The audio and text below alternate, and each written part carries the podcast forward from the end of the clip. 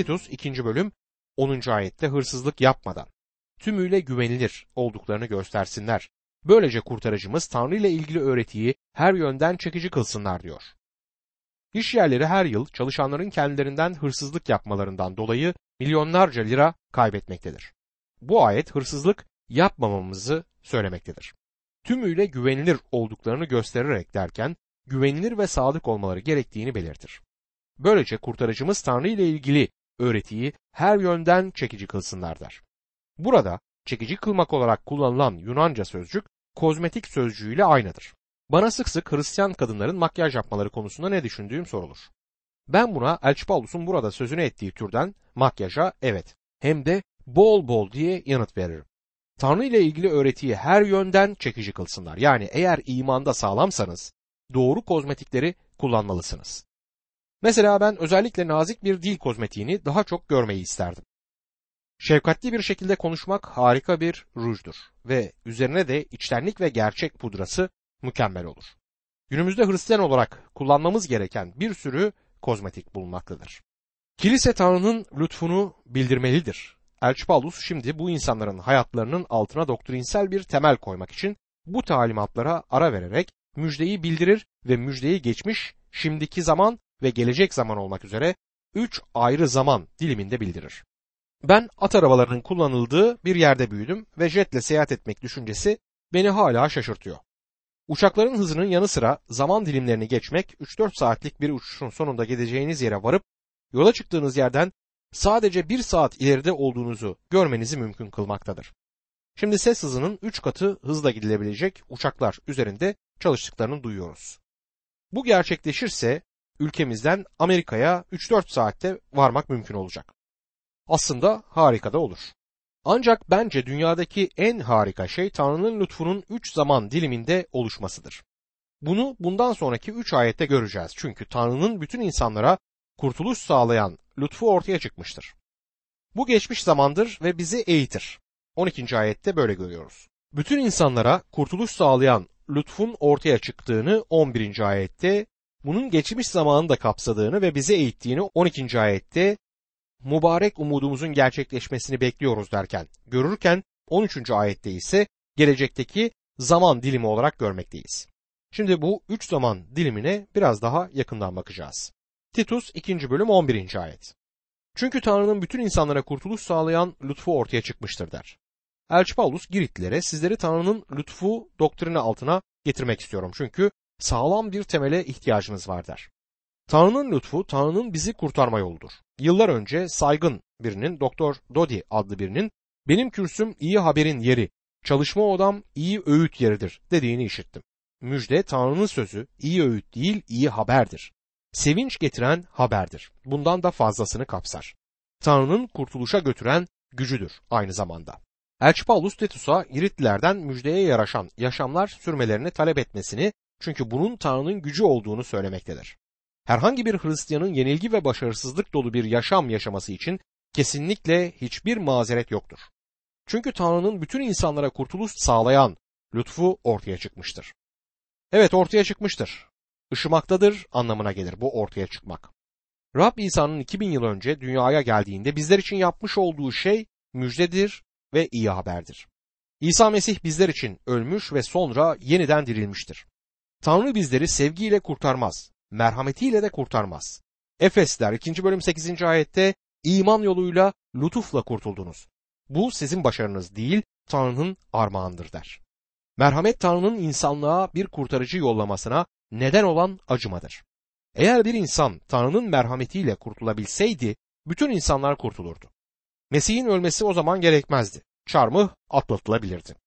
Tanrı insanları sevdi ama bizleri sevgisi aracılığıyla kurtarmadı. Sevgi ilahi bir motivasyondur ama Tanrı sadece sevgi olmakla kalmaz, aynı zamanda doğru, kutsal ve adildir. Tanrı'nın kutsal talepleri adil ve haklı talepleri ve doğru standartlarının yerine getirilmesi gerekmektedir. Tanrı'nın sevgisi bizi kurtarmasının özlemini çekebilir ama adaletin değişmez yasası sevginin böyle bir şey yapabilmesini mümkün kılmayacaktır.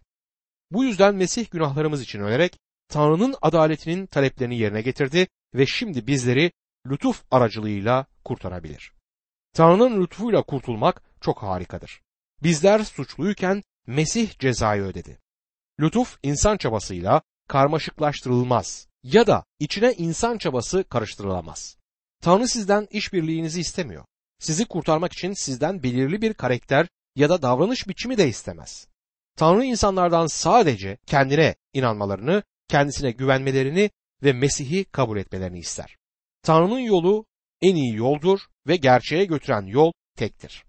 Titus 2. bölüm 12. ayette bu lütuf tanrısızlığı ve dünyasal arzuları reddedip şimdiki çağda sağduyulu, doğru, Tanrı'ya yaraşır bir yaşam sürebilmemiz için bizi eğitiyor der. Tanrı dünyada bir reform yaratmaya çalışmamaktadır. Mesih'i kabul eden insanları kurtarmaktadır. Müjde Mesih'i reddeden insanları daha iyi davranmak üzere çekmez. Birisi daha iyi davranmaya çağrılacağım dediğinde ben onun bir yalancı olduğunu düşünürüm. Eğer İsa Mesih'i reddettiyseniz bu hayattan elde edebileceğiniz her şeyi elde etmeye çalışsanız iyi olur. Çünkü bu hayat elde edebileceğiniz tek şeydir. Günümüz hükümetleri insanlara sigarayı bıraktırmaya çalışır. İnsanları sigaranın tehlikeleri konusunda eğitmeye çalışırlar. Ancak Tanrı sizden böyle bir şey yapmanızı istemiyor. Bence yiyin, içine eğlenin çünkü yarın öleceksiniz eğer Tanrı'ya inanmıyorsanız. Tanrı sizde bir reform olmasını istemiyor. Tanrı sizi kurtarmak istiyor. Kurtuluşa kavuştuğunuz zaman kötü ve zararlı olan her şeyi de yavaş yavaş bırakırsınız. Ama Tanrı'nın ilk ve en önemli amacı sizi kurtarmak istemesidir. Bizi eğitir Tanrı. Bu bir çocuğu eğitmek gibidir. Tanrı kendisine ait olanları, kurtulanları kendisi için yaşamaya ve dünyasal arzulardan uzak durmaya çağırır. Titus 2. bölüm 13. ayette bu arada mübarek umudumuzun gerçekleşmesini Ulu Tanrı ve kurtarıcımız İsa Mesih'in yücelik içinde gelmesini bekliyoruz der. Mübarek ümidimizin gerçekleşmesini bekliyoruz. Bu Tanrı'nın programındaki bir sonraki etkinliktir. Mesih kilisesini bu dünyadan almaya gelecektir. Ulu Tanrı ve kurtarıcımız İsa Mesih'in yücelik içinde gelmesini bekliyoruz. Bu Elçi Paulus'un Mesih'in tanrılığını öğrettiğini gösterir. Elçi Paulus kurtarıcımız olan Ulu Tanrı'dan söz eder ve o kimdir? İsa Mesih'tir ve ne yapmıştır? Titus 2. bölüm 14. ayet. Mesih bizi her suçtan kurtarmak, arıtıp kendisine ait iyilik etmekle gayretli bir halk yapmak üzere kendini bizim için feda ettiler. Bizleri kurtarmak için kendini verdi. Bizleri her suçtan kurtarmak için bizler için bir bedel ödedi. Bizi aratıp kendisine ait ve iyilik etmekte gayretli bir halk yapmak için bunu yaptı. Tanrı'nın sizin kendisi için yaşamanızı ve iyi işler yapmanızı istediği doğrudur. Ama önce sizi kurtarması gerekir dostum. Titus 2. bölüm 15. ayette bunları tam bir yetkiyle bildir, dinleyenleri isteklendir, günahlı olanları ikna et, hiç kimse seni küçümsemesin der. Elçi Paulus Titus'a sen genç bir adamsın. Yaşadığın yaşamdan ötürü seni küçümsemelerine izin verme der. Titus'un bütün bu şeyleri yetkiyle öğretebilmesi gerekiyordu. Bu harika bir mektuptur. Her genç vaizin Titus kitabını dikkatle çalışması gerekmektedir. Titus 3. bölüme iyi işler kurtulmuş olmanın kanıtıdır ismini verebiliriz. Titus 3. bölüm 1. ayette yöneticilerle yönetimlere bağlı olmaları, söz dinlemeleri ve iyi olan her şeyi yapmaya hazır olmaları gerektiğini imanlılara anımsat der. Burada sözüne ettiği ilk şey kilise üyelerinin yasalara uyan kişiler olmasıdır. Bir inanlının yaşadığı ülkenin yasaları Tanrı'ya olan görevi ve ilişkileriyle çatışmadığı sürece, onlara tezat düşmediği sürece yaşadığı ülkenin yasalarına uyması gerekir. Bir kentte kutsal kitap çalışması yaparken birisinin park yapılması yasak bir yere park ettiğinin kürsüden bildirilmesi istendiğinde her zaman utanırdım. Ya da bazen birisinin bir evin girişinin önüne park etmiş olduğu ve ev sahiplerinin oradan arabayla sokağa çıkamadıklarını bildirmem gerekiyordu. Böyle bir park etme dersinde olan birinin yasaya karşı gelişiydi ve belli ki bu kişi bir Hristiyanın yetkililere ve güçlere boyun eğmesi gerektiği gerçeğine fazla dikkat etmiyordu. Hayır dostum bir Mesih inanlısı en ufak konularda bile ne olursa olsun yasalara uymalıdır. 3. bölüm 1. ayette Titus'un Girit'teki topluluklardaki imanlara hükümete karşı olan sorumlulukları hatırlatılır. Hristiyan inancı hükümetlerin Tanrı'dan geldiği yaklaşımını içerir ve bu Romalılar 13. bölüm 1. ayette refere edilir. Bir hükümetin görüşlerini, siyasetini ister beğenin isterseniz beğenmeyin yasalara uymanız gerekir. Şunu çok iyi bilmemiz gerekir ki herhangi bir hükümet hiçbir hükümetin olmamasından daha iyidir. Hükümet boşluğu anarşi yaratır ve halk da uzun süre bir anarşiyle yaşayamaz. Bir yönetici Tanrı'yı kişisel olarak tanımasa bile resmi konumunda Rabbin atadığı kişidir ve saygı görmelidir. İmanlılar yöneticilerle yönetimlere boyun eğmelidir. İmanlılar trafik kuralları dahil olmak üzere yasalara uymalı ve vergilerini vermelidirler. Genel olarak yasalara uyan saygın vatandaşlar olarak yaşamalıdırlar. Askerlik konusuna geldiğimiz zaman eğer askerlik yapmak doğal olarak yanlış olsaydı Elçi Paulus'un bize İsa Mesih'in iyi askerleri olmamızı söylemesini anlamak zor olurdu. Bu dünyamızın cennet olmadığını biliyoruz. Bir ülkenin güvenlik güçleri asayişi ve düzeni sağlarlar. Başka deyişle güvenlik güçleri polis ve asker bizim rahatımız, güvenliğimiz ve namusumuz için oradadırlar. Sen benim evimi, barkımı, güvenliğimi, namusumu koru ama bana ya da benim oğluma sıra gelirken hayır ben askere gitmek istemiyorum. Bunu söylememiz ne kadar uygun olur? Böyle bir şey olmaz. Bu nedenle Mesih inanlısı her alanda iyi bir insan, iyi bir vatandaş, sorumluluğunu bilen birisi olmalıdır. Diğer yandan askerden kaçan gençler olduğunu biliyorum. Bu kişiler dinsel inançlarından ötürü askerden kaçmazlar. Bu kişilerin ülkelerine sadakatsiz olduğundan başka bir açıklamayı ben bulamıyorum. Bu ulusa itaat etmediler. Bu gençler ulusumuzun bütün bereketleri ve yararlı yanlarının tadını çıkartmayı istedikleri halde bunların getirdiği sorumlulukları yerine getirmek istemiyorlar. Yasaya karşı gelmişlerdir ve bunun cezasını çekmeleri gerekir. İmanının bunlara ek olarak yapması gereken başka bir noktada iyi olan her şeyi yapmaya hazır olması gerekliliğidir.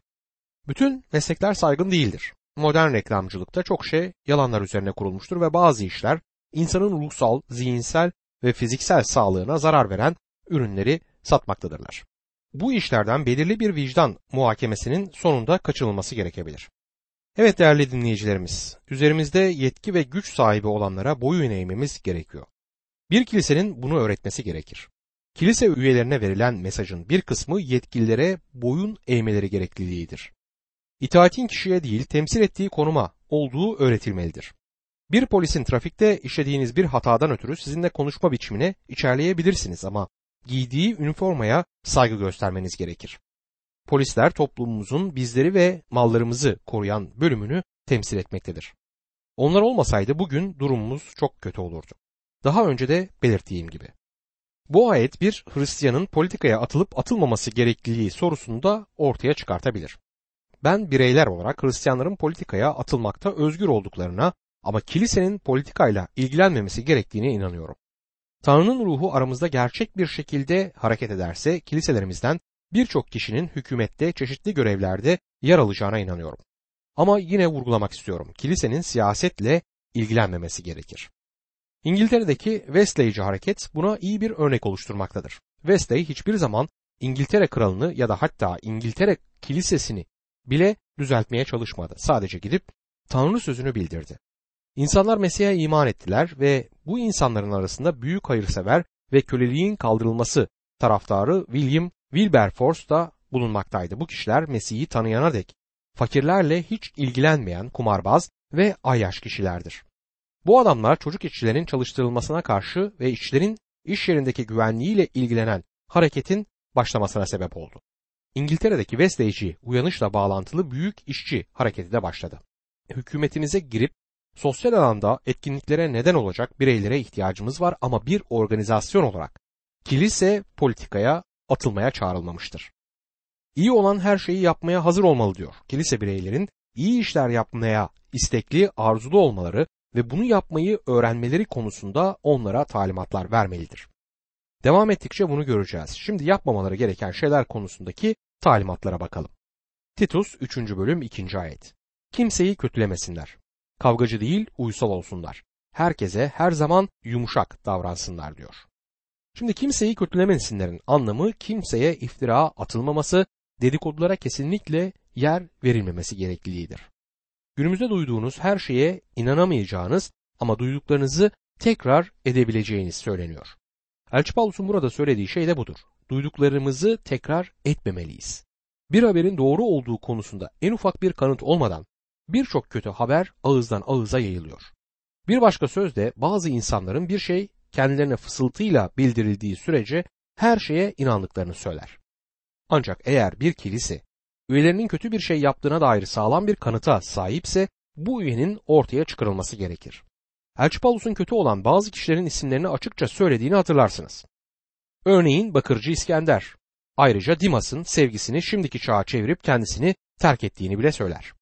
Titus 3. bölüm 3. ayette çünkü bir zamanlar biz de anlayışsız, söz dinlemez, kolay aldanan, türlü arzulara ve zevklere köle olan, kötülük ve kıskançlık içinde yaşayan, nefret edilen ve birbirimizden nefret eden kişilerdik der. Bu günümüzdeki kurtulmamış insanların resmidir ve sizlerin ve benim Mesih'i tanımadan önceki resmimiz de budur. Bizler anlayışsız, söz dinlemez, aldanan, çeşitli arzulara ve zevklere köle olan, bencilce ve diğer insanlardan nefret ederek yaşayan kişilerdik. Bu kayıp dünyanın bir resmidir. Kutsal kitabı bilmeyen insanların evlerini ziyaret ettiğinizde bu şeyleri görürsünüz. Herhangi bir iş yerine, büroya, fabrikaya gidin ve bu şeylerin varlığını göreceksiniz. Ne yazık ki aynı şeylerin bazılarını kiliselerimizde de görüyoruz. Sahte bir sevgi gösterisi olabilir ama bunun altında kin, nefret ve dedikodu olabilir. Kiliselerdeki insanların küçük gruplara ayrılmış olduklarını görebilirsiniz. Buna karşın imanda ne kadar sağlam olduklarıyla övünürler. Bu Mesih'in davasını lekelemekte olan bir durumdur. Burada bize kurtulmamış insanlar hakkında verilmiş olan resimde budur. Bu inanlılar olarak hiçbir zaman sizlerin ve benim olmamamız gereken bir resimdir. Titus 3. bölüm 4, 5 ve 6. ayetlerde ise şöyle yazar. Ama kurtarıcımız Tanrı iyiliğini ve insana olan sevgisini açıkça göstererek bizi kurtardı. Bunu doğrulukla yaptığımız işlerden dolayı değil, kendi merhametiyle, yeniden doğuş yıkamasıyla ve kurtarıcımız İsa Mesih aracılığıyla üzerimize bol bol döktüğü kutsal ruhun yenilemesiyle yaptı. Doğrulukla yaptığımız işlerden dolayı değil diyor. Bundan önceki ayet Mesih'i tanımadan önce nasıl olduğumuz hakkında bize bir resim sundu. Hristiyan olmanın sadece yeni bir sayfa açmak demek olmadığını anlamak çok önemlidir. Çünkü böyle olsaydı yeni sayfaya, eski sayfaya yazdığınız şeylerin aynısını yazacağınızı görürdünüz. Yeni yıla girerken bazı vaatlerde bulunmak ve daha iyi biri olmaya söz vermek sizi daha iyi bir Hristiyan yapmayacaktır. Aynı şekilde doğrulukla yaptığınız işler aracılığıyla da kurtulmuyorsunuz. Kendi merhametiyle bizi kurtardı diyor kutsal kitapta. Mesih bizler için öldüğünden ve günahlarımızın cezasını ödediğinden ötürü Tanrı bize merhametini uzatmaya hazırdır. Tanrı bizleri merhametine göre kurtarmıştır ve Tanrı merhamet bakımından zengindir. Bunun anlamı Tanrı'nın çok merhametli olduğudur. Kim olursanız olun Tanrı bugün sizi kurtarabilir. Çünkü Mesih sizin için ölmüştür. Mesih cezayı ödedi ve kendi doğruluğunu bize vermektedir. Yeniden doğuş yıkamasıyla diyor. Buradaki yıkama leğen anlamına gelir. Bu yeniden doğuş leğenidir. Eski antlaşmada tapınma çadırının avlusunda ve daha sonra tapınakta duran leğen bunu temsil etmekteydi. Bu yeniden doğuşun yıkaması Rabbin Yuhanna'nın 3. bölümünde sözünü ettiği şeydir. Yuhanna 3. bölüm 5. ayet. İsa şöyle yanıt verdi. Sana doğrusunu söyleyeyim. Bir kimse sudan ve ruhtan doğmadıkça Tanrı'nın egemenliğine giremez. Su Tanrı'nın sözünü temsil eder. Kutsal kitap sizi yıkayacaktır. Kutsallaştırma gücüne, temizleme gücüne kutsal kitap sahiptir. Bizler Tanrı sözü aracılığıyla temizlendik. Kutsal ruh Tanrı sözünü kullanır. Su ve ruhtan doğmak, yeniden doğmak anlamına gelir. Ve kutsal ruhun yenilemesiyle diyor. Kutsal ruh yeniden doğmamızı sağlar. Kurtarıcımız İsa Mesih aracılığıyla üzerimize bol bol döktüğü, Tanrı'nın burada yaptığı her şeyin bol bol olduğuna dikkat etmenizi isterim. Tanrı bizim istediğimiz ya da düşündüğümüzden çok daha fazlasını yapma gücüne sahiptir. Titus 3. bölüm 7. ayette ise öyle ki onun lütfuyla aklanmış olarak umut içinde sonsuz yaşamın mirasçıları olalım. Sonsuz yaşam umudu yine inanlının büyük umuduna Mesih'in kilisesini almak üzere gelişine işaret eder. İyi işler şimdi ve gelecek zaman için yararlıdır. Titus 3. bölüm 8. ayette bu güvenilir bir sözdür. Tanrı'ya iman etmiş olanların kendilerini iyi işlere vermeye özen göstermeleri için bu konularda ısrarlı olmanı istiyorum. Bunlar insan için iyi ve yararlıdır der. İnanlının lütufla kurtulmuş olduğu gerçeği onun iyi işler yapmamasını mazur göstermez. İşin aslı şudur ki inanlı iyi işler yapmaya özen göstermelidir. Elçi Paulus Titus'un sürekli olarak bunun üzerinde durması gerektiğini söyler. Dostum siz kurtulduktan sonra Tanrı sizinle iyi işler hakkında konuşacaktır. O zamana dek Tanrı iyi işlerinizde ilgilenmez bile çünkü sizin iyi iş dediğiniz şeye Tanrı kirli çamaşır der. İnsanın doğruluğu Tanrı'nın gözünde kirli paçavradır diyor Yeşaya 64. bölüm 6. ayet. Tanrı kirli paçavra istemez. Tanrı sizi kurtarmayı ister. Ona olduğunuz gibi gelirseniz sizi kurtaracaktır çünkü o sizin için bir şey yapmıştır. Tanrı sizden bir şey yapmanızı istemiyor. Siz Tanrı için ne yapabilirsiniz ki? Siz kurtulduktan sonra, Tanrı çocuğu olduktan sonra işte o zaman sizinle iyi işler yapma konusunda konuşmayı ister. Tanrı sizin Tanrı sözünü başkalarına bildirme işinde olmanızı ister. İyi işler yapmaya özen gösterin. Üzerinde derin ve ciddi bir biçimde düşünmeniz gereken şeyler bunlardır. Tanrı için iyi işler yapmakla ilgilenmeliyiz. Titus 3. bölüm 9. ayette akılsız tartışmalardan, soy ağacı didişmelerinden, kutsal yasayla ilgili çekişme ve kavgalardan sakın. Bunlar yararsız ve boş şeylerdir diyor Titus 3. bölüm 9. ayet. Elçi Paulus imanı savunmamız gerektiğini ama bunu yaparken tartışma ve didişmelere girmememiz gerektiğini söyler. Bunun hiçbir yararı olmaz. Bu kimseyi Rabbe yöneltmemiştir. Birisini tartışmalarınızla akılsal bakımdan kırbaçlayabilirsiniz ama bu onun yüreğine dokunup onu Mesih için kazanmaz. Akılsızca sorular, soy ağaçları didişmelerinden uzak durmamız söyleniyor. Sansasyonel olan belirli konuları açmamamın nedeni budur. Ben cinlerden bahsetmek yerine içimizde yaşayabilecek olan kutsal ruhtan söz etmeyi isterim. Eğer kutsal ruh sizin içinizde ise o zaman cinlere karşı büyük bir güce sahip olursunuz. 1. Yuhanna 4. bölüm 4. ayetin sonunda çünkü sizde olan dünyadakinden üstündür der. Bilmemiz gereken budur. Hedefi unutmak ise çok kolaydır. Titus 3. bölüm 10. ayette 1. ve 2. uyarıdan sonra bölücü kişiyle ilişkini kes der. Üzerinde çalışanlardan bazılarının inançtan sapmış kişiler olduğu bazı projelere katılmamız istendi. Tanrı sözüne aykırı görüşleri olan kimseyle birlikte çalışmakla ilgilenmiyorum. Tanrı burada bizlere bölücü kişilerden uzaklaşmamızı söyler. Onları kendi başlarına bırakın ve reddedin der. Böyle küçük ayrıntılar üzerinde yoğunlaşan kişi bölücü bir hizipçi haline gelebilir. Genellikle kemanında bir nota vardır ve bunu da ölünceye kadar çalar. Olumsuz bir görüşe sahip bir zümreyi etrafına toplayıp diğerlerini uzaklaştırır. Doktrin hobisini bırakmaktansa bir topluluğu bölmeyi seçebilir. Hiçbir topluluk böyle saçmalıklara göz yummamalıdır. Bir veya iki uyarıdan sonra bile vazgeçmezse topluluktan uzaklaştırılmalı ve diğer imanlılar da onunla sosyal ilişkilerini kesmelidir. Öyle ki bu dışlanma onu tövbe noktasına ve Tanrı'nın sözünü daha dengeli bir biçimde anlama durumuna gelsin.